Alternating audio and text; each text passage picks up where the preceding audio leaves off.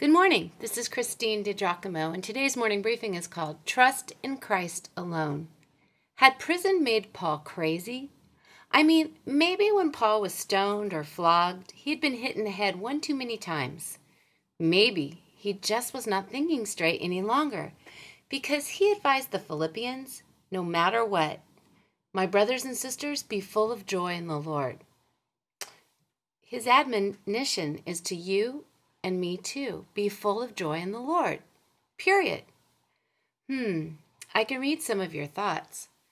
Be full of joy, Paul? How?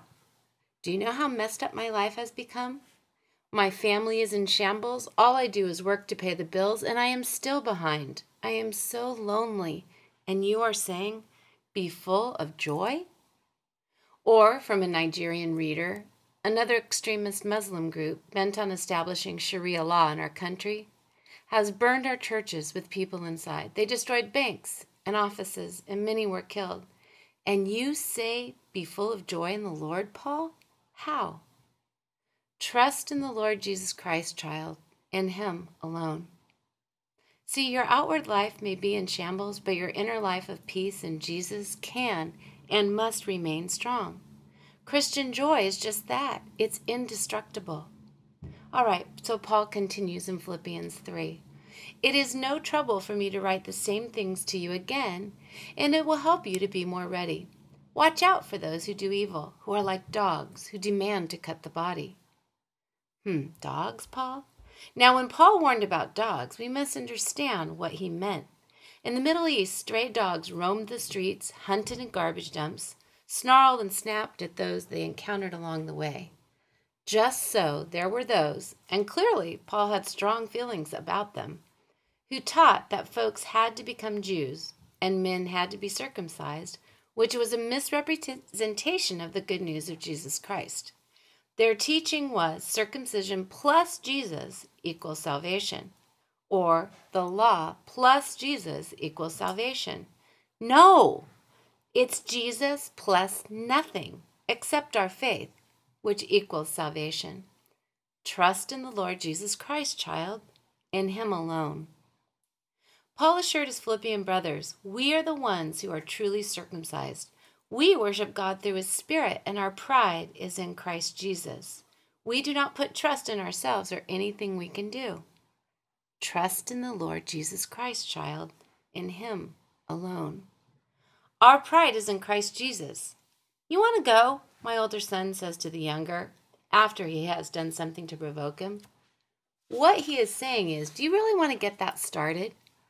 The dead leg, or ultimate flick in the head, or snapping the wet towel on a bare leg, or any other physical thing that the bigger, stronger boy would surely best his little brother in.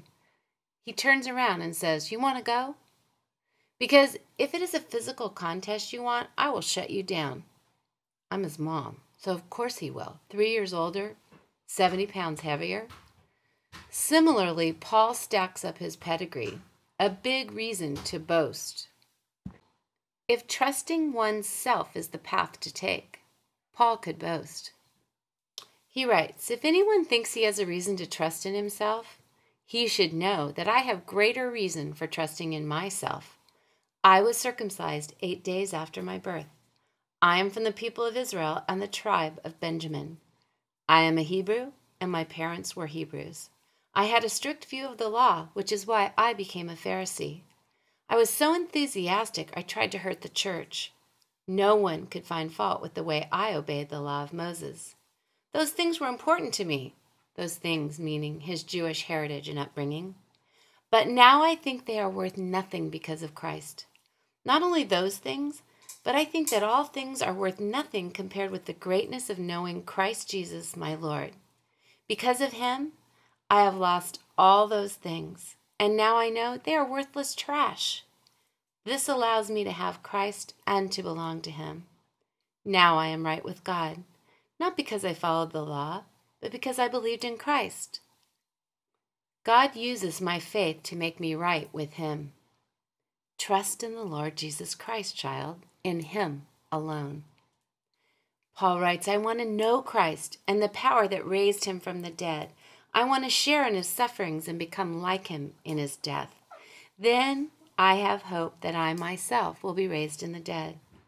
Trust in the Lord Jesus Christ, child, in Him alone. Now I am right with God because I believed in Christ, in Him alone.